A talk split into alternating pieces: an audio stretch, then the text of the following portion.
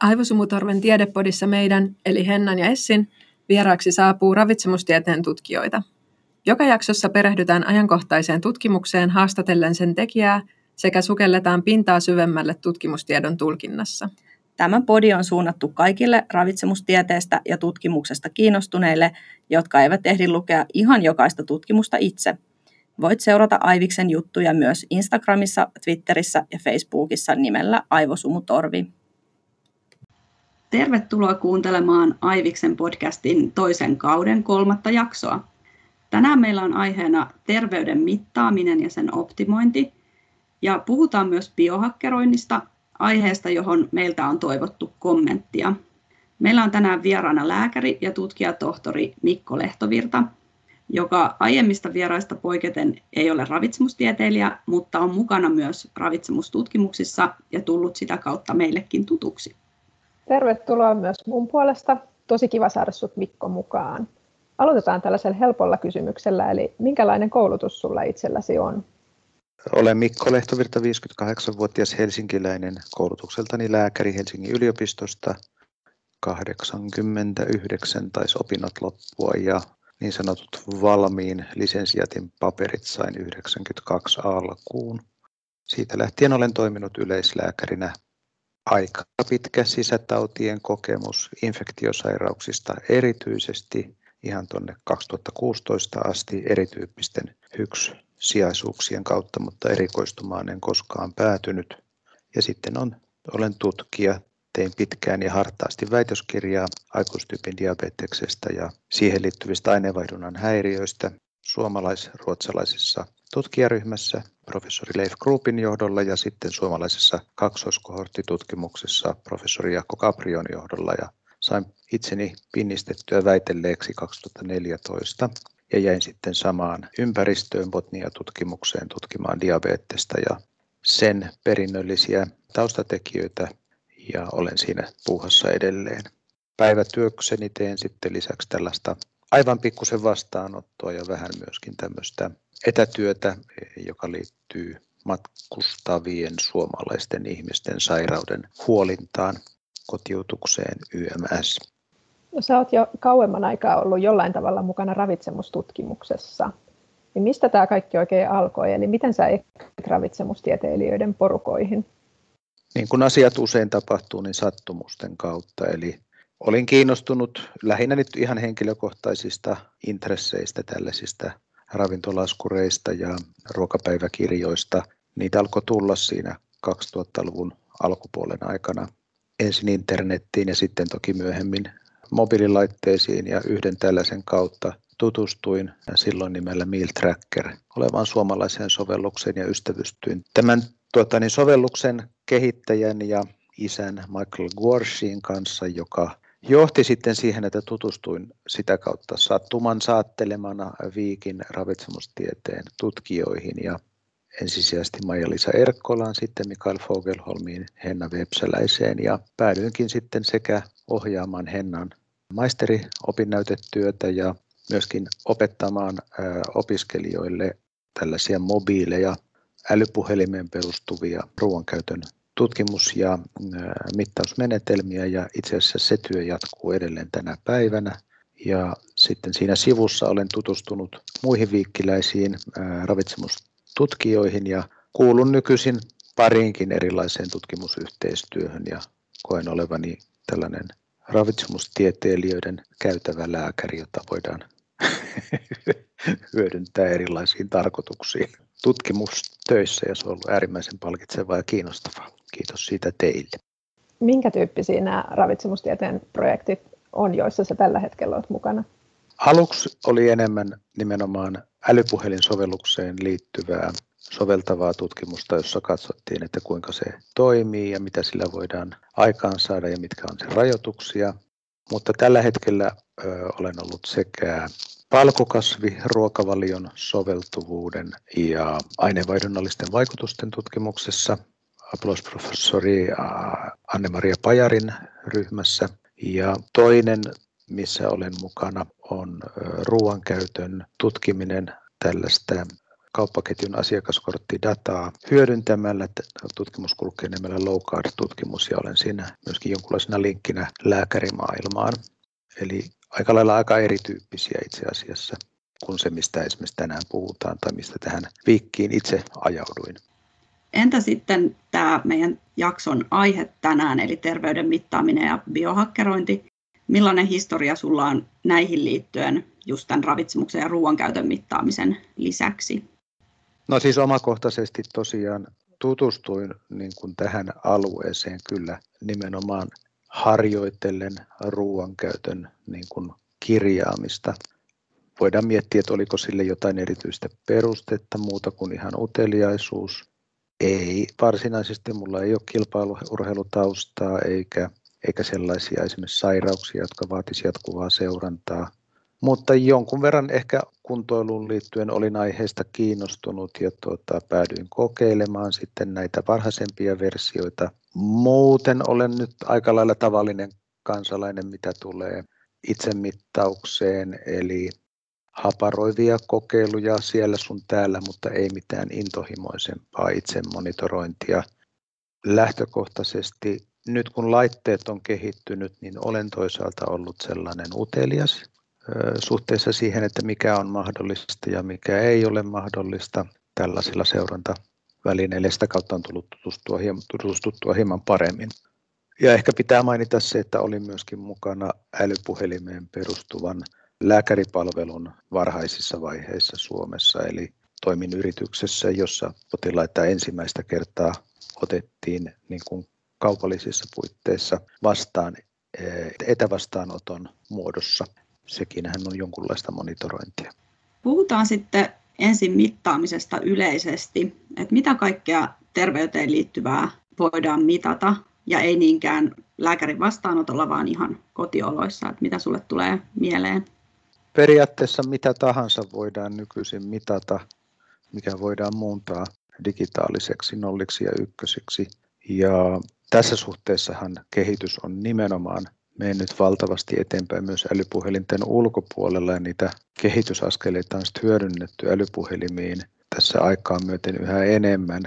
Tämä tarkoittaa sitä, että jos on olemassa joku tapa kerätä jollakin anturilla, eli laitteella, pienellä laitteella, joka muuttaa minkä tahansa fysikokemiallisen ympäristön signaalin biteiksi, joita voidaan pitää ihmisen lähellä tai iholla tai muuten, niin se on periaatteessa mahdollista.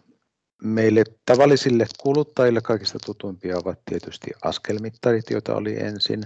Kelloon liittyvät sovellukset, niin kuin sykevyöllä varustetut tai siis sykemittarit ja, ja sydämen sykkeen seuraaminen käyttäen erillistä pantaa tuossa rintakehän ympärillä ja lääketieteellisesti tietysti kotiverenpainemittarit ovat olleet pitkään käytössä. Nyt sitten viime aikoina, tässä viimeisen kymmenen vuoden aikana on tullut esimerkiksi hengityksen tarkempi seuranta, joka mahdollistaa muun muassa unen seurannan sängyssä. Ja viimeisen viiden vuoden aikana kelloihin on tullut verenvirtauksen sensoroitiin tarkoitettuja antureita, joilla voidaan mitata syketaajuus suoraan ranteesta. Ja nyt viimeisimmissä älypuhelinkelloissa on mukana myöskin veren tai ihon punaisuutta, eli kapillaarien punaisuutta mittaava laitteisto, jolla voidaan mitata myöskin veren happikyllästeisyyttä, eli happisaturaatiota. Ja on paljon puhuttu tietysti myös puettavasta teknologiasta, eli että vaatteisiin voidaan implementoida, ujuttaa erilaisia antureita joilla voitaisiin mitata esimerkiksi lihasten aktiviteettia tai paikallisia lämpötiloja, mutta nämä on enemmän vielä kokeiluasteella. Kuinka yleistä tällainen kotona tapahtuva terveyteen liittyvä mittaaminen on? No on varmaan erotettava sillä tavalla, että on terveyden tapaista tai terveyden mittaamiselta näyttävää mittaamista ja sitten on olemassa todellista terveystietojen mittaamista niissä on ero, joka perustuu osittain siihen, mitä, mitä säädetään esimerkiksi lääkelaitteista ja, ja toisaalta mikä soveltuu vain sellaiseen henkilökohtaiseen informointiin. Mutta tuota, nimenomaan tämä tämmöinen avoimen markkinan laitteistohan on räjähtänyt älykellojen kautta nyt ihan kerta kaikkiaan käsiin ja alkaa olla varsinkin nuoremmissa ja nuoremmassa keski-ikäisessä ikäluokassa niin hyvin yleistä, koska kellot sisältävät näitä ominaisuuksia. Ja täytyy tietysti muistaa, että se ei ole pelkästään kello, vaan ne on, ne on laitteet, jotka ovat yleensä kytköksissä älypuhelimeen ja toimivat yhteistyössä siis puhelinverkon kanssa. Että, että tämä on niin kuin ole, oleellinen asia tässä se digitaalinen tiedonsiirto, ei pelkästään paikallisesti, vaan myöskin internettiin ja internetin pilvipalveluihin. Ja tämä ekosysteemi on selvästikin yksi viime vuosien nopeimmin kasvaneita alueita.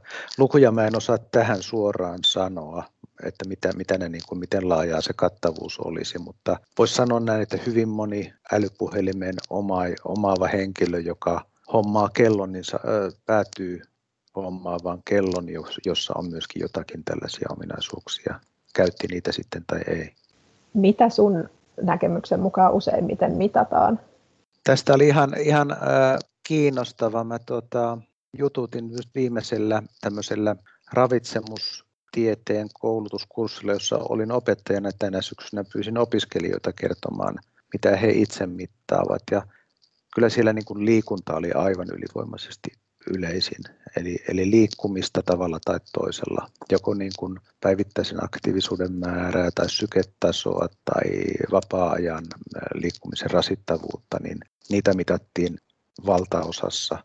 Vaikka kyse oli ravitsemustieteilijöistä, niin muistaakseni siinä 24-25 opiskelijaryhmässä oli vain neljä tai viisi, jotka mittasivat mittas, tota, niin ruoan käyttöä. Ja sitten ihan anekdotaalisia, jotka seurasivat unta tai jotain sieltä sulla yksi, joka seurasi kuukautiskiertoaan esimerkiksi opiskelijoista. Mutta käytännössä siis liikunta varmaan on se kaikista yleisin onko sinulla käsitystä siitä, että minkä tyyppiset ihmiset useimmiten harrastaa tätä mittaamista, että onko, nämä, onko tämä nuorten juttu vai jakautuuko tämä eri ikäisille tasaisesti, tai onko jotain tiet, tiettyjä muita väestöryhmiä erotettavissa, jotka erityisesti mittailee?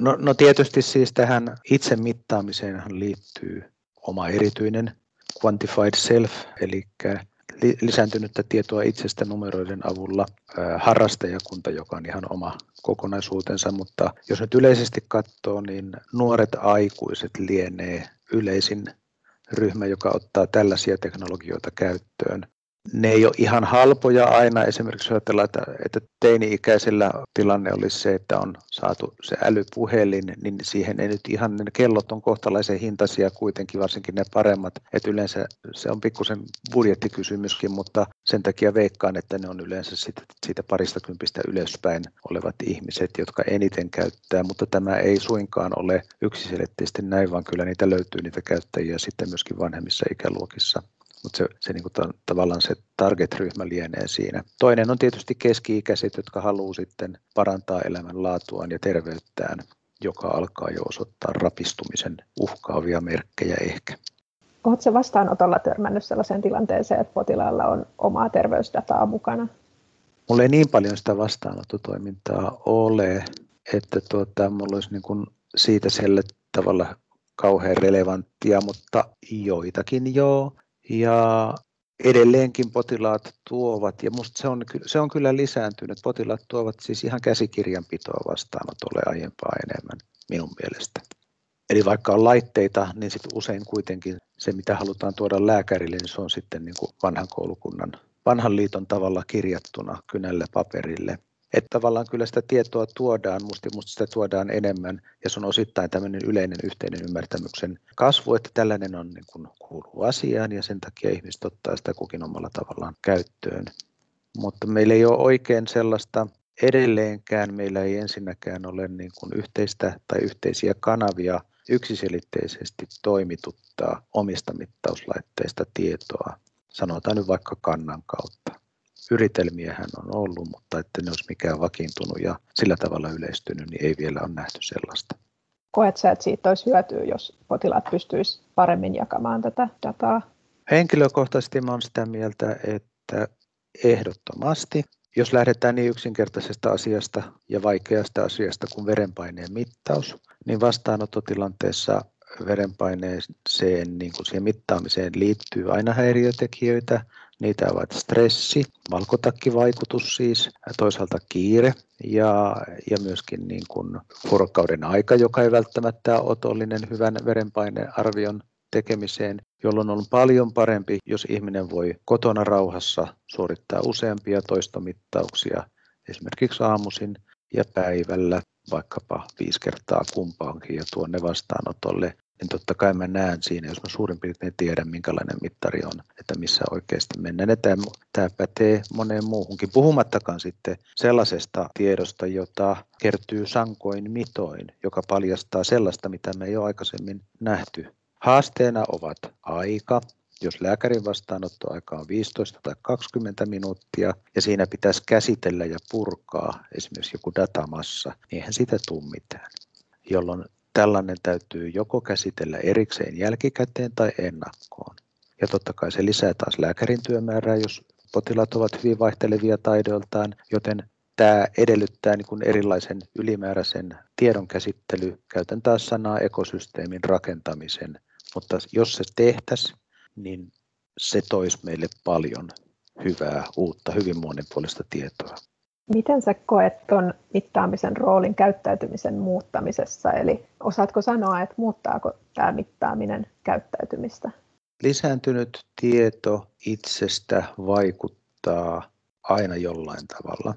Jo pelkästään se, että kiinnittää huomiota asiaan, vaikuttaa käyttäytymiseen.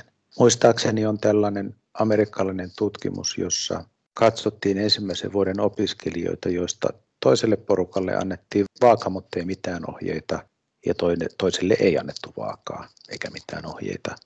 Ryhmä, joka sai vaan, ei lihonut ensimmäisen opiskeluvuoden aikana, mikä oli yleinen tunnettu tosiasia, että tuppaa näin käymään, kun on sosiaalista elämää ja illanviettoja. Mutta siis pelkkä vaan antaminen muutti jollain tavalla, vaikutti ihmisten käyttäytymiseen. Ja sitten tietenkin se, että jos halutaan ohjatusti vaikuttaa siihen, eli jos siihen liittyy taas viitekehys, missä sitä itsetietoa käytetään, niin kyllä, kyllä se vaikuttaa. Mutta sanotaan tämän vastauksen lopuksi, että se ei ole koko totuus. No olisiko tällainen mittaaminen sitten ratkaisu kansanterveyden parantamiseksi, eli, eli saako tieto vaikka korkeasta kolesterolista tai vähäisistä askelten määrästä tai matalasta kuidunsäännistä, niin ihmisen oikeasti pysyvästi muuttamaan elintapojaan? Niin, jos tiedon kaataminen ihmiseen riittäisi muuttamaan, niin meillä olisi kaikki kansanterveyden huolet olisivat jo poissa.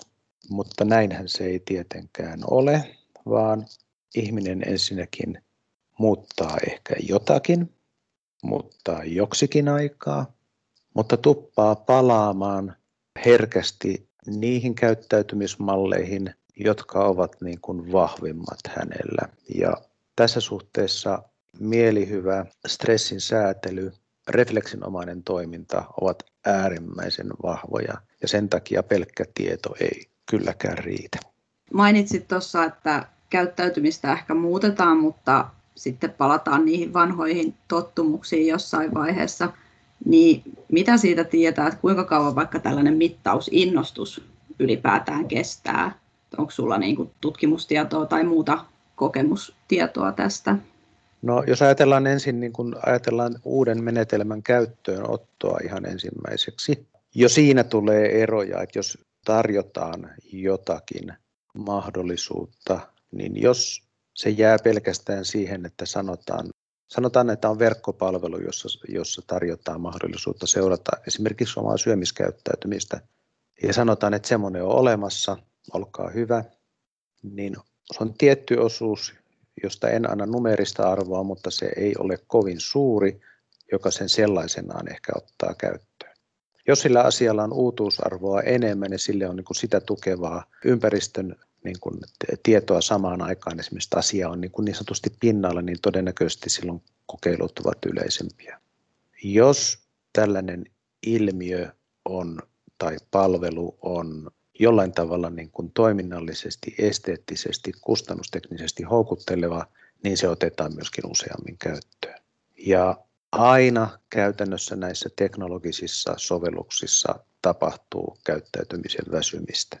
Se voi olla sitä, että, että tota, se laite jää kokonaan sivuun, kun siitä loppuu akku tai patterit, tai sitten se on sitä, että se palvelu, joka siinä laitteessa on sisällytettynä, kuten esimerkiksi älykellossa, niin sen käyttö vaimenee.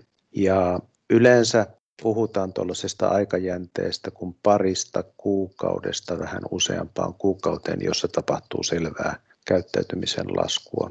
katoin tätä just hiljan ja tota, kyllä se niin kuin sillä tavalla on, että riippuen tietysti siitä, mikä se laite ja mikä se väline on, mutta tuommoinen teknologinen itseseuranta putoaa alkuvaiheesta puoleen herkästi muutamassa kuukaudessa, että käyttäjät, käyttäjistä jäljellä on puolet. Ja siitä sitten mennään alaspäin vielä.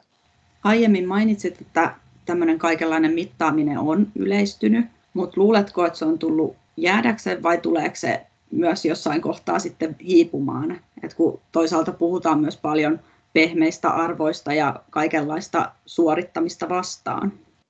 Yhdessä tutkimuksessa, jossa käytettiin niin kuin alkoholin käytön tämmöistä niin kuin sähköistä elektronista sovellusta, alkoholin itsearviointisovellusta, niin siinä katsottiin, luokiteltiin, niin kuin typologisesti luokiteltiin käyttäjäprofiileja, väittivät, että se oli pari vuotta sitten julkaistu. Siinä sanot, erotettiin kolme tyyppiä, joista yksi oli trackerit, eli henkilöt, jotka ottivat sen käyttöön, koska olivat kiinnostuneita träkkäämisestä, eli itsensä omien arvojen seurannasta.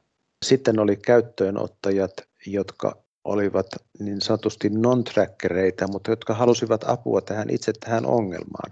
Ja ne oli erityyppiset porukat. Ja sitten oli sellaiset random kokeilijat, jotka eivät oikein kuitenkaan ottivat käyttöön, mutta ette, eivät kuitenkaan vieneet sitä loppuun. Että musta se oli hyvä siinä, että se, siinä niin kuin tuli esille se, mikä me ehkä käytännössäkin havaitaan, että on olemassa niitä ihmisiä, e, jotka niin kuin luontaisesti toimii tällaisina itsensä monitoroijina, jotka ehkä on aikaisemmin kirjanneet lenkkipituudet paperille kurinalaisesti tai jotkut mittaa pulssin ja laittaa sen joka aamu. Ja sitten on niitä, joilla on joku esimerkiksi terveydellinen tai käyttäytymiseen liittyvä kysymys, johon halutaan vastausta ja apua, jotka näkee tämän vaan tämän tämmöisen itsemittaamisen niin kuin yhtenä keinona tuoda siihen niin kuin uusia näkökulmia. Ja sitten on iso osa ihmisiä, jotka suhtautuu vähän samalla tavalla kuin musiikkiin, että kiva kappale, mutta en mä tiedä, ketä siinä, ketä, se, ketä siinä on esiintymässä. Jos näin ajattelee asiaa, niin tuota, sellaisena kuin se nyt esiintyy, niin en usko, että, että meistä tulee sillä tavalla niin kuin itsemme monitoroijia kansakuntana. Toinen asia on, että mitä paremmin tällainen toiminto tulee osaksi terveydenhuoltoa, sosiaali- ja terveydenhuoltoa esimerkiksi, niin se voi olla, että se on kuitenkin yleisempää, kun se liitetään osaksi palvelua, esimerkiksi osaksi perusterveydenhuoltoa mutta se edellyttää aika paljon hioutumista ja sellaista niin kuin käyttöönoton, tiedon keräämisen, tiedon tuottamisen, tiedolla kommunikoimisen soveltavaa tutkimusta, jota meillä on vielä edelleen kaikesta huolimatta hyödynnetty hirveän vähän. Et musta must ei voi sanoa yksin, yksinkertaisesti, että yes tai no, vaan vastaus on, että varmaan aaltoja ja ilmiöitä tulee ja menee mutta jos meillä on sähköä, niin kyllä niin kuin sähköinen tiedonkirjo ja hyödyntäminen jatkuu. Osa sovelluksista on sellaisia, mistä meillä ei ole tällä hetkellä mitään käsitystäkään. Näin se on tyypillisesti, että sen takia on hyvin vaikea sanoa mitään pysyvää näissä asioissa, jotka kehittyy hyvin nopeasti.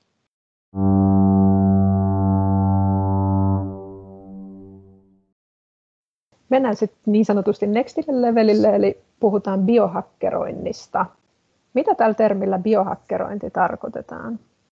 No sehän on, se on tavallaan hauska, koska se on ilmiönä itse asiassa niin kuin, se ei ehkä ole sitä, mitä, sillä, mitä sen on niin kuin mielletty tavallaan alun perin olevan, että biohakkerointihan oli alun perin 2000-luvun alkupuolella yleistynyt termi, jolla viitattiin oikeastaan niin kuin tee se itse biologiaan ajatukseen, että kun kerran proteiineja ja geneettistä koodia voidaan rakennella palasista, niin sitten valistuneet kansalaiset voivat autotallissa rakennella omia sovelluksiaan. Se on do yourself biology. Tämä oli amerikkalainen lähtökohdilta ja siihen liittyy myöskin tämmöinen ideologinen ajatus, että iso ja paha Big Pharma voidaan ohittaa tällä tavalla, kun ihmiset radikaalisti ja vapaasti rakentavat parempaa biologista maailmaa palapalalta, kokeillen, kirjaten, tutkien, sillä on edelleen oma kannattajakuntansa, mutta toki näissä asioissa reunaehdot ja teknologiset ja tuotannolliset yms-myms-rajat ovat edelleen, niitä on edelleen olemassa ja kehitys kehittyy myöskin niin nopeasti, että se mikä silloin kuviteltiin mahdolliseksi on osittain jo vanhentunutta, koska koko ajan tulee uusia työkaluja. Jos nyt ajatellaan vaikka CRISPR-geenisaksia, niin nehän on muuttanut tätäkin maailmaa sen jälkeen, 2000-luvun alun jälkeen huomattavasti. Toisaalta Biohackathon taas oli tämmöinen japanilaisten alulle paneva vuosittainen konferenssi, jossa yritettiin sovittaa yhteen biotieteessä kertyvän tiedon, esimerkiksi geneettisen tiedon terminologiaa niin, että erilaiset tietojärjestelmät ja tietolähteet maailmalla voisivat kommunikoida paremmin keskenään. Niitä on edelleen olemassa. Että nämä on niin kuin eri asia. Sitten se, mitä me ehkä tässäkin yhteydessä ajatellaan tarkoitettavan, on oikeastaan tätä itsemittaamista suomeksi ja englanninkielellä quantified self tai quantified self-tracking tai life logging yhtä lailla. Ja sillä tarkoitetaan todellakin niin kuin self-knowledge through numbers, eli tietoa itsestä digitaalisen tiedon kautta. Senkin on ollut tuommoiset vähän toistakymmentä vuotta käytössä. Ja mä luulen, että kun me tässä puhutaan biohakkeroinnista, niin me niin kuin tavallaan sekoitetaan näitä termejä ja oikeastaan se, se, mitä sillä nyt suomen puhekielessä tarkoitetaan, on lähinnä tätä itsemittaamista. Joo, se on varmaan hyvinkin näin, että useimmiten tarkoitetaan just tätä mittaamista. Ja joidenkin määritelmien mukaan biohakkerointiin tai tähän itsemittaamiseen kuuluu esimerkiksi ruokavalion optimointia, stressin tietosta vähentämistä ja sitten jonkun määritelmän mukaan tavoitteena on jopa tulla tällaiseksi superihmiseksi ja optimoida terveys. Niin mitä mieltä sä oot tällaisesta tavoitteesta, superihmisyydestä? Voiko sen saavuttaa tällaisilla mittausmenetelmillä? Lainaan tässä nyt mielelläni viime aikoina kovasti kuuntelemaani maan mainiota näyttelijä toimittaja lahjakkuutta Antti Holmaa ja hänen Auta Antti podcast-sarjaansa, jossa Antti Holman toteamus on, että kaikissa muodoissaan poikkeuksetta elämä on paskaa. Se, mitä se kullekin ihmiselle on omassa elämässään, vaihtelee, mutta se, että elämä ei yllättäisi, vetäisi mattoa jalkojen alta ja olisi ei hallittavissa, on huuhata. Ja mä kyllä henkilökohtaisesti suhtaudun koko tähän itse optimointiin täsmälleen samalla tavalla. Mitä pitempään olen sitä katsonut, sitä enemmän mua henkilökohtaisesti ihan vaan Mikko Lehtovirtana ottaa pattiin. Elämä on hallitsematon, siitä voi toki oppia asioita, mutta se, että voitaisiin kerätä itsestä numerotietoa ja olla sillä tavalla jotenkin superimpi ihminen, niin musta se on susta teknologis-romanttista leikkiä. Kaikilla kunnioituksella kaikkia niitä uteliaita ja innostuneita ihmisiä kohtaan, jotka sitä kuitenkin harrastavat. No onko sulla määritelmää optimaaliselle terveydelle ylipäänsä? Ja jos on, niin, niin koetko, että sitä voisi niin kuin yrittää saavuttaa sitä optimaalista terveyttä tällaisten menetelmien avulla? Jotta terveyttä ylipäänsä voi niin kuin edistää, niin kyllä täytyy edelleen katsoa mun mielestä ihan koulutieteen suuntaan. Kyllä meillä niin kuin terveyden kannalta hyvän elämän tieto on ollut olemassa ja mä tässä taas lainaan genetiikan professori Markus Perola, jota arvostan suuresti ja joka on sanonut, että hänellä on salainen tieto ihmisille, jotka haluavat tietää, miten pärjätä erilaisten geneettisten riskitekijöiden kanssa. Että hän voi sen paljastaa nyt tässä, että siihen kuuluu, että pudota pikkusen painoa, liiku säännöllisesti, vähennä suolan käyttöä, lopeta tupakointi tai älä aloita sitä ja dokaa vähemmän.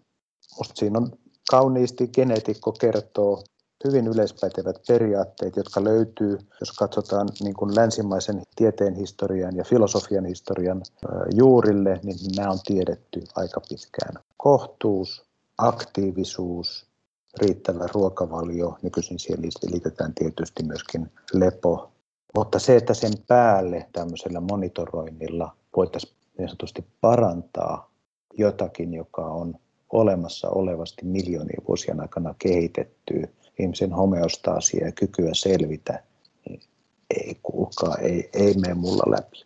Toit esille, että et ole niin, niin innostunut tästä biohakkeroinnista, mutta pystytkö keksiä mitään hyötyjä, mitä siihen liittyisi? Ehdottomasti, ja kuten sanoin, niin kaikki kunnia itseään seuraaville ja uusia havaintoja tekeville, niistä innostuneille, niitä jakaville. Ne opettaa meille uusia näkökulmia ehdottomasti. Lisäksi olen sitä mieltä, että sairauksien hoidossa teknologia tulee meille avuksi. Ei voi mitenkään vähätellä vaikutusta, joka esimerkiksi jatkuvan sokerin seurannan tuomalla informaatiolla on diabetoon. Verenpaineen kotiseuranta on olennainen lisätieto verenpaineen hoidossa. Astmaatikkojen tekemät kotimittaukset parantavat tietoa keuhkosairauden tilasta. Kehon lämpötilan seurannalla voi olla joissain yhteyksissä merkitystä myöskin, myös ovulaatiokierron seuranta tai nythän on ollut esimerkiksi koronaviruspandemian aikana on todettu, että suomalainen Oura-älysormus, joka seuraa kehon lämpötilaa tuosta sormen pinnalta, niin niillä on mun mielestä tutkimus käynnissäkin, jossa kerätään tietoa, että pieni pysyvä kehon lämpötilan nousu saattaa toimia varhaisena viitteenä infektion tulosta. Urheilijat, jotka ovat niin kuin erityisryhmä, niin seurantatieto, liikkumisen, paikkatiedon hyödyntäminen esimerkiksi ja yhdistettynä syketietoon ja muuhun hyötyvät ihan varmasti. Ja ne on niin kuin tavallaan oma erityisporukkansa ja tällaisia muita voi olla esimerkiksi työhön liittyvät työturvallisuustekijät, jossa varmasti on merkitystä. Sanotaan esimerkiksi ympäristöt, joissa ympäristössä, fysikaalisessa ympäristössä on tekijöitä, jotka on, joita on seurattava, niin ihmisen oma, oman voinnin seuranta siinä antaa oleellisesti lisätietoa. Ja näitä on paljon tällaisia. Mutta ne on niin kuin rajattuja ja tämä on ehkä se totuuskin enemmän, että niitä varmaan löytyy, mutta siis tämmöinen yleispätevä, että ihminen voisi seuraamalla omia lukemiaan pysyvästi kohottaa itsensä jotenkin ylemmälle tasolle, niin se on kyllä romantiikkaa enemmän kuin realiteettia. No entä sitten tähän ilmiön liittyvät ongelmat? Voiko tämmöinen optimointi mennä överiksi ja mitä, mitä siitä voisit seurata? Voisi tietysti ajatella niin, että henkilö, joka on altis esimerkiksi pakkomielteenomaiseen ajatteluun, niin saattaa saada siitä itselleen stressiaiheita lisää. Se on yksi asia. Toinen on se, että kun tehdään tämmöinen laite, tehdään joku sovellus, joka mittaa jotain yhtä asiaa, Ajatellaan nyt vaikka sitä Ouran älysormusta, joka on, alkaa olla sen tavallisen vähän leveämmän sormuksen kokoinen, niin kuinka paljon joudutaan tekemään niin kuin kompromisseja, että saadaan laitteeseen se mittausteknologia ja samalla pitämään siitä mittauksesta, mitä halutaan mitata, niin kiinni. Lopputuloksena ei ole se, mikä olisi ollut teknologisesti optimaalisinta, vaan siinä on myöskin jouduttu tekemään myönnytyksiä estetiikan, muun käytettävyyden, patterikoon ja tämmöisen suhteen. Silloin saadaan pieni ikkuna johonkin fysikaaliseen ominaisuuteen, joka on vain approksimaatti. Mutta se, että se, sen ajattelisi kertovan niin kuin jotakin enemmän, niin siihen, se on niin kuin sitten ihan toinen juttu. Ja hyvin usein näissä tällaisissa dokumentaatioissa, jotka liittyy tällaisiin laitteisiin, käytetään sellaista tieteelliseltä kuulostavaa kieltä, joka on osittain vähän semmoista niin kuin savuverhoa. Ja tämmöinen niin kuin pseudotieteellistyminen, näennäistieteellistyminen on yksi tällaisessa itsemonitoroinnissa todellinen haitta. Ja mun käsitys on, että esimerkiksi unen seurannassa on, on osa ihmisiä, jotka kyttää omaa niin sanottua REM-untaan mittaamalla sitä sormesta. Jos menee kenelle tahansa neurofysiologille puhumaan, että mittasin remuneni sormesta, niin se voi olla, että ne ei vastaa, että no sepä hienoa, vaan ne vastaa, että mitähän sä oikeasti mittasit. Ja sitten tiedän, että on ihmisiä, jotka muuttaa esimerkiksi nukkumiskäyttäytymistään tällä. Tiedän myöskin anekdotaalisesti, että on ihmisiä, jotka on ryhtyneet käyttämään melatoniinia sen takia, että saavat unimonitorointinsa näyttämään paremmalta. Niin tämähän toimii täysin niin kuin alkuperäistä tarkoitustaan vastaan silloin. Kyllä se, se on mun mielestä haittaa. No mainitsitkin tuon pseudotieteellisyyden tässä, niin sama mitä itse ollaan huomattu, että usein tämmöisissä biohakkeriporukoissa haetaan sitä tutkimustietoa ja käytetäänkin sitä jossain määrin, mutta sitten samaan aikaan tuntuu kuitenkin, että esimerkiksi vaikka ravinnon ja terveyden välisistä yhteyksistä puhuttaessa monilla ei ole sitä osaamista asettaa yksittäisiä tutkimuksia oikeaan kontekstiin ja tehdä oikeita johtopäätöksiä. Niin mitä tästä ajattelet, että kuinka vakaalla tieteellisellä pohjalla nämä biohakkerien tulkinnat ja johtopäätökset on? Tietenkään näissä ei voi tehdä yleispätevää sellaista, että joko niin tai näin, mutta jokainen, joka on tiedettä tehnyt, tietää, minkälaista raapimista ja pitkäjänteistä ja kompromisseihin päätyvää ja poissulkevaa ja sellaista diskurssia se kaiken kaikkiaan on, miten suhteellista kaikki tieto on, miten paljon siihen vaikuttaa kulloinenkin näkökulma, tutkimusyhteisö, jossa sitä tehdään. Ja sitten kun nämä niin kuin tavallaan jätetään tausta-allalle ja halutaan vaan selkeitä vastauksia vaikeisiin kysymyksiin, niin keskusteluhan on silloin jo aika vahvasti jossakin ihan muualla kuin itse siinä asiassa. Ja kyllähän ravitsemustieteilijöinä tiedätte, miten ravitsemus on eräs erityinen tällaisten niin kuin väittämien ja väittelyjen alue, jossa rakastetaan silver bullet konsepteja, eli sitä, että yksi asia muuttaa jonkun ison ja monimutkaisen kokonaisuuden kyllä sitä esiintyy. Jälleen kaikki kunnia kaikille kiinnostuneille on loistavaa, että on mielenkiintoa ja innostuneisuutta asioista, mutta sitten niin kuin semmoinen asioiden juuriin menevä ymmärrys, niin se yleensä vaan valitettavasti vaatii ihan hirveän pitkän aikavälin paneutumisen ja sen hyväksymisen, että omat näkökulmat eivät saakaan tukea, niin miten sen asian voisi sillä tavalla tuoda esille tai, tai miten se asia olisi niin kuin olemassa näissä keskusteluissa?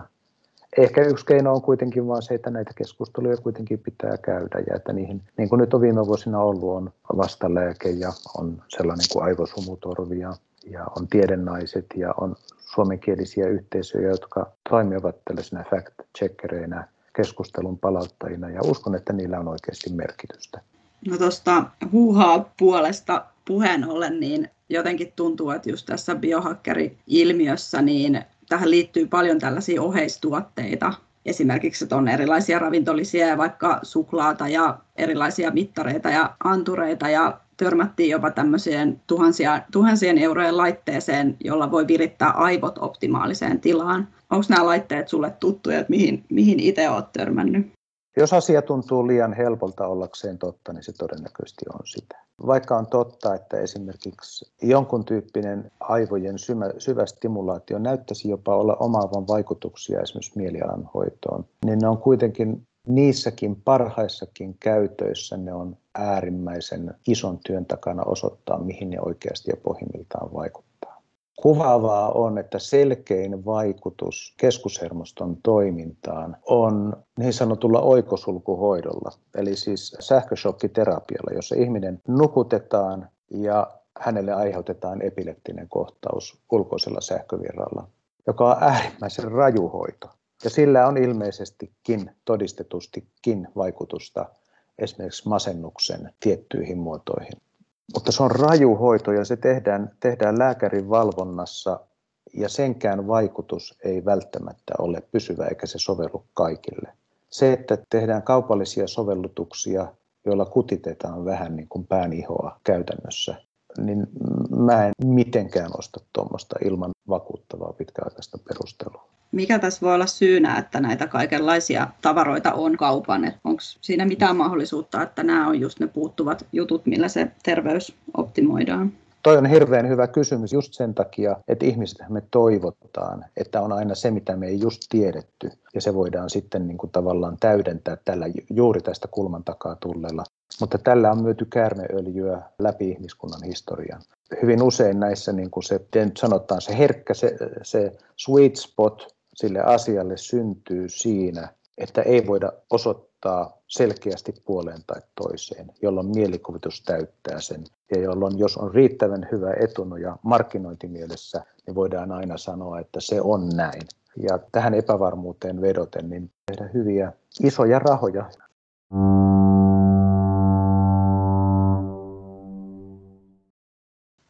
Palataan sitten näistä oheistuotteista ja laitteista takaisin sinne mittaamispuolelle.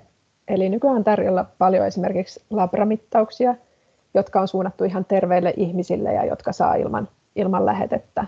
Ja näitä markkinoidaan paljon esimerkiksi aktiivikuntoilijoille, esimerkiksi, että haluatko tutkituttaa rautastatuksesi, tai toki kestosuosikki on D-vitamiinistatus, jota paljon kaupataan, niin mikä on sun näkemys tällaisiin labramittauksiin, joille ei välttämättä ole lääketieteellistä perustetta? Jos lääkärin vastauksen haluat tuohon, niin se on se, että terveen ihmisen tutkiminen ei yleensä tuota lisäarvoa. anekdotaalisella eli yksittäistapaustasolla varmaan saadaan esille kaikenlaista. Mutta että se tuottaisi laajempaa terveyshyötyä, niin mikään ei tue sitä.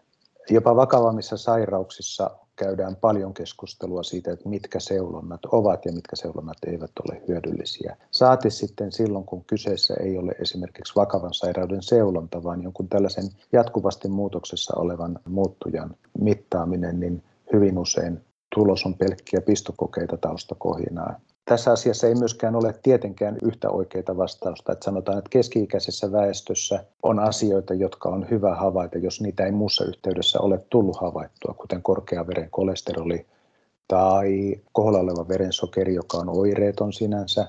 Mutta se, että ihminen, joka kykenee normaalisti liikkumaan ja joka ei huomaa suorituskyvyssään mitään erityistä, niin ei kyllä todellakaan hyödy siitä, että hän menee vielä varmistamaan, että labrat-arvotkin on suhteessa tähän liikuntaan normaalit. Ja kääntäen henkilö, jolla on suorituskyvyssä muutoksia ja joka sitten menee otattamaan itsestään omakustanteena labra-arvot, jotka ovat kuitenkin normaalit, mutta joita voidaan sitten tulkita taas jollain tietyllä tavalla, kuten esimerkiksi, että ferritiin oli vähän sinne päin, niin silloin ollaan taas semmoisella alueella, jossa niin kuin todennäköisesti koputetaan väärää puuta, mutta siitä saadaan tässä tapauksessa herkästi syntipukki ja ruvetaan sitten hoitamaan sitä. Et kyllä näiden ensisijainen näiden testaa meillä ihan itse, koska sinulla on siihen oikeus, kun sinähän sen maksat, niin motivaationa on se viimeinen, sinähän sen sitten maksat ja mehän siitä sitten saamme rahat. Se on bisnestä ennen kuin se on mitään terveydentilan parantamista. Sen lisäksi se on vielä toinen juttu, jos katsoo mikä asia kulloinkin on pinnalla tässä milloin se on niin kuin kilpirauhasen toiminta, milloin se on ferritiini, milloin se on D-vitamiini, niin eihän tämä kerro mitään todellista niin kuin ihmisten terveydentilan paranemisesta, vaan, vaan muodista, että mikä nyt milloinkin sattuu olemaan pinnalla. Jos ne olisi todella merkityksellisiä, niin ne asiat pysys. Eli odotamme nyt seuraavaa, mikähän mahtaa olla nyt seuraava juttu, mitä sitten ruvetaan mittaamaan. Minkälaisia ongelmia näet, että tällaisten tulosten tulkintaan voi liittyä, jos tämä tilaaja saa ne tulokset niin kuin itselleen, eikä tähän välttämättä liity lääkäriä, joka tulkitsee nämä tulokset, ja sitten vaikka huomaa, että joku arvo onkin vähän viitearvojen ulkopuolella, mistä voi tulla niin kuin huolta ja harmitusta, vaikka välttämättä se ei edes oikeasti sitten olisikaan mitenkään kauheasti pielessä se arvo. No, tämä on hirveän hyvä, hyvä niin kuin sillä tavalla, että miten paljon tietoa voidaan välittää niin, että se on niin kuin tavallaan saatavilla. Että meillähän Suomessakin tällaisia laboratorioita, jotka tarjoavat niin kuin tavallaan automatisoidun palautteen sitten potilaalle tai asiakkaalle ehkä tässä tapauksessa, kun eivät ole potilaslääkärisuhteissa, jotka ovat ostaneet tutkimuksia, saavat niistä kirjalliset palautteet. Kaikki kunnia sille työlle, joka selkosanaisesti selittää, mistä kussakin parametrissa tai mitattavassa asiassa on kysymys. Se on hyvä. Ja siinä itse asiassa koululääketieteellä ja esimerkiksi kaupallisilla laboratorioillakin on aika paljon parannettavaa, koska usein se tieto, mikä tarjotaan, niin on aika kamalan näköistä sössöä. Siellä on esimerkiksi labratulostet on edelleenkin hyvin monet varsin kyseenalaisen näköisiä, jos ajatellaan käyttäjäkokemuksen kannalta. Mutta kuitenkin on niin, että tavallinen ihminen, jolla ei ole biolääketieteellistä koulutusta, joka saa ne tulokset, niin vaikka se itsekin lukisi ne, niin hyvin iso todennäköisyys on, että jos siellä on poikkeavia arvoja, niin tulee epävarmuus ja halu kysyä, että mitä tämä minulle merkitsee. Ja sitä kautta, niin kun, jos, jos sitä ei saa, tai jos sen saa sellaiselta viiteryhmältä, joka ei osaa asettaa sitä sitten, mikä on sattuman varasta, jos ei sitä kerran valvota se kummemmin kontekstiin, niin, niin on tietysti väärinkäsitysten mahdollisuus olemassa. On olemassa mahdollisuus, että ruvetaan todellakin määrittelemään sormesta aivosähkötoimintaa unen aikana, niin t- tulee niin tämmöisiä vinoutumia ja toisaalta ne, ne sitten myöskin johtaa niin kuin ehkäpä osassa tapauksista taas tavallaan terveyspalvelujen käyttöön kuitenkin, eli sen kysymyseen, että no mitä tässä nyt pitäisi tehdä. Usein törmään siihenkin, että jos meillä on vaikka jotain veriarvoja, niin, niin jotkut ajattelee, että ei tavallaan riitä, että, että ollaan siellä tavoitearvoissa, vaan että pitäisi saavuttaa jotain vielä parempaa tasoa. Niin mitä sä ajattelet siitä, että, että kun meillä on erilaisia tavoitearvoja, niin onko näyttöä että oikeasti niiden arvojen pitäisi olla siellä yläpäässä tavoitetta. No ei todellakaan. Ei. Tämä on, taas, tämä on ihan hyvä, taas hirveän hyvä kysymys. Tämä on vähän sama, samaa sukua kuin D-vitamiinissa, että onko enempi aina parempi. Tai, joka, joka on vanhaa sukua anabolisten steroidien varhaisten aikojen väärinkäytöksille. Mitä enempi, niin sitä parempi. Ja, ja tämähän ei siis millään tavalla, ei kerta kaikkiaan millään tavalla yleispätevästi sovi laboratoria-arvoihin. On tietysti niin, että on hyvä, että herkkä CRP on hyvin alhainen, että se on siellä minimin lähellä. Se on ihmisen terveydelle on hyvä. Mutta että yleispätevästi voitaisiin sanoa, jos nyt ajatellaan esimerkiksi verensokeria, että olisi olemassa mahdollisimman hyvä verensokeriarvo, niin se nyt on vain yksinkertaisesti yksilöllisesti siinä about 4 ja 6 välillä ja sillä sipuli. Ehkä yhden yksilön kohdalla, jos arvot pyörii koko ajan kuuden tasolla, niin voi olla, että on hyvä merkki, että ne laskee viiden tasolle. Jos tällä ihmisellä on sellainen sokeriaineenvaihdunta, jossa se korreloi esimerkiksi painonlaskuun, mutta kun näissäkin asioissa meitä on moneen junaan ihan sen sokerin sensoroinnin suhteen, osalla meistä on sellainen perimä, missä servo asettaa sen sokerin sinne lähemmäksi, lähemmäksi kuutta, esimerkiksi aamulla paastotilassa, mutta että se on muuten täysin normaali, niin ei voida tehdä yleispätevää ohjetta.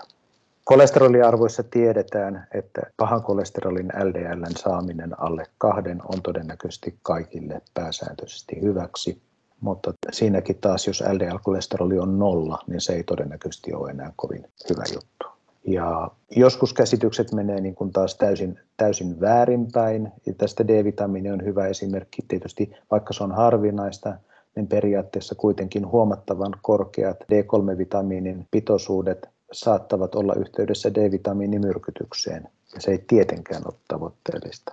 Kilpirauhasarvoissa sama juttu. Siellä on tietysti TSH on sellainen mittari, joka sanotaan, että tyreotropiinin aivolisäkkeen erittämän kilpirauhasta piiskaavan hormonin pitoisuus silloin, kun se on matala, niin se viittaa todennäköisimmin, jos ihmisellä ei ole lääkitystä, niin siihen, että se on niin kuin suppressoitu, koska kilpirauhanen tuottaa riittävästi tyroksiinihormonia.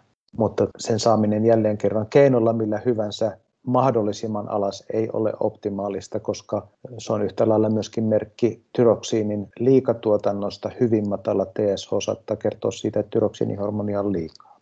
Kuinka nämä asiat sitten selviää tavalliselle ihmiselle, kuinka hyvin ihminen ymmärtää aivolisäke, umpieritys, rauhas, akselin ylipäänsä, niin on, se vaihtelee hyvin paljon niin kuin ihmisten tietämyksestä ja taustasta ja koulutuksesta johtuen. No entä geenitestit? Näitähän on nykyään kaikenlaisia. Voit lähettää näytteen itsestäsi vaikka ihan Amerikkaan asti ja sitten saat erilaisia tuloksia. Osa kertoo terveydestä ja osa ehkä jostain muista luonteenpiirteistä, niin mikä sun näkemys näihin on, kuinka luotettavia nämä geenitestit on ja mitä ne oikeastaan voi kertoa? Tämä on alue, missä mä en niin katso olevani asiantuntija, jotta voisin vastata tuohon, niin kuin, että kuinka luotettavia, mutta mulla on käsitys, että sen riippuu hyvin paljon siitä menetelmästä, millä se perimä juuri siitä kyseisestä näytteestä, juuri siinä kyseisessä analyysiä tekevässä laboratoriossa luetaan, että mitä sieltä tarkalleen ottaen tulee vastaukseksi. Mulla on käsitys, että niissä on myöskin geenialuekohtaisia eroja, geenimerkkien kohdalla eroja, että miten tarkkoja tai täsmällisiä ne on. Ja sitä ei tavallinen kuluttaja mitenkään voi tietää eikä suhteuttaa. Lisäksi mulla on sellainen käsitys, että yleisluontoisesti sieltä tuleva tieto on niin laajaa, että todellinen niin kuin lisäarvo on aika kyseenalainen, koska meidän perimässä on niin paljon niin kuin informaatiota sinänsä, että sen puristaminen muutamalle riville johonkin ja se, sitten, että se välittyisi se tieto niin kuin sillä tavalla sille vastaanottajalle, että se toisi sinänsä lisäarvoa, niin on hyvin epävarmaa. Mulla on käsitys, että on sellaisia sairauksia, joiden riskitekijöitä näissä voidaan tunnistaa, mutta niihin liittyy omat eettiset ja jatkohoitoon ohjaamisen ongelmat, jotka saattaa vaatia erityistoimia sitten, jos sellaista ilmenee. Ja ne ei ole ollenkaan ongelmattomia ja ne täytyy sitten ratkoa kunkin ihmisen yksilöllisellä tasolla omassa terveydenhuollossa. Yleispätevästi neljänneksi minulla on sellainen käsitys, jos kysytään ihmisiltä, että teetit geenitestin, mitä tietoa siitä sait, niin mulla on semmoinen tuntuma, että tyypillisin vastaus on, että sain tietää, mistä päin maailmaa minun perimäni on kotoisin, mikä on sinänsä kiinnostavaa. Mutta se on niin kuin tavallaan hyvin, hyvin tämmöinen niin kuin general level tieto. Tämä on niin kuin kuluttajan näkökulmasta. Sitten on tietysti toinen puoli, joka on se, että tällaiset kaupalliset geenitestien tuottajat keräävät itselleen tiedollista kirjastoa ihmisistä ympäri maailmaa, joka voi tarjota lisäarvoa esimerkiksi tutkimukselle, tietämykselle, mutta osittain se on myöskin asia, jossa meillä on kaikki, tälläkin hetkellä niin kuin aika paljon tietämätöntä, mitä loppujen lopuksi sillä tiedolla tehdään. Kuka siitä hyötyy ja missä muodossa. Ja niin kuin tästä nyt on tänäkin vuonna ollut keskustelua, olkoonkin, että olen itse suomalaisen geenitutkimuksen piirissä ja luotan siihen aivan täysin ja tiedän, että sitä käytetään ja valvotaan tarkasti. Mutta kaupallisissa toimijoissa niin tilanne on toisenlainen. Se on paljon villimpi. Ja sitten vielä lisään tähän, että mitä mä oon geneetikkoja kuunnellut, niin, niin toisaalta on myöskin esitetty näkökulmaa, että hyvä on, että tietoa kerätään ja että tietoa tulee lisää, että jonain päivänä se myöskin saattaa hyödyttää meitä kaikkia. Asiaan ei siis selvästi ole yhtä vastausta.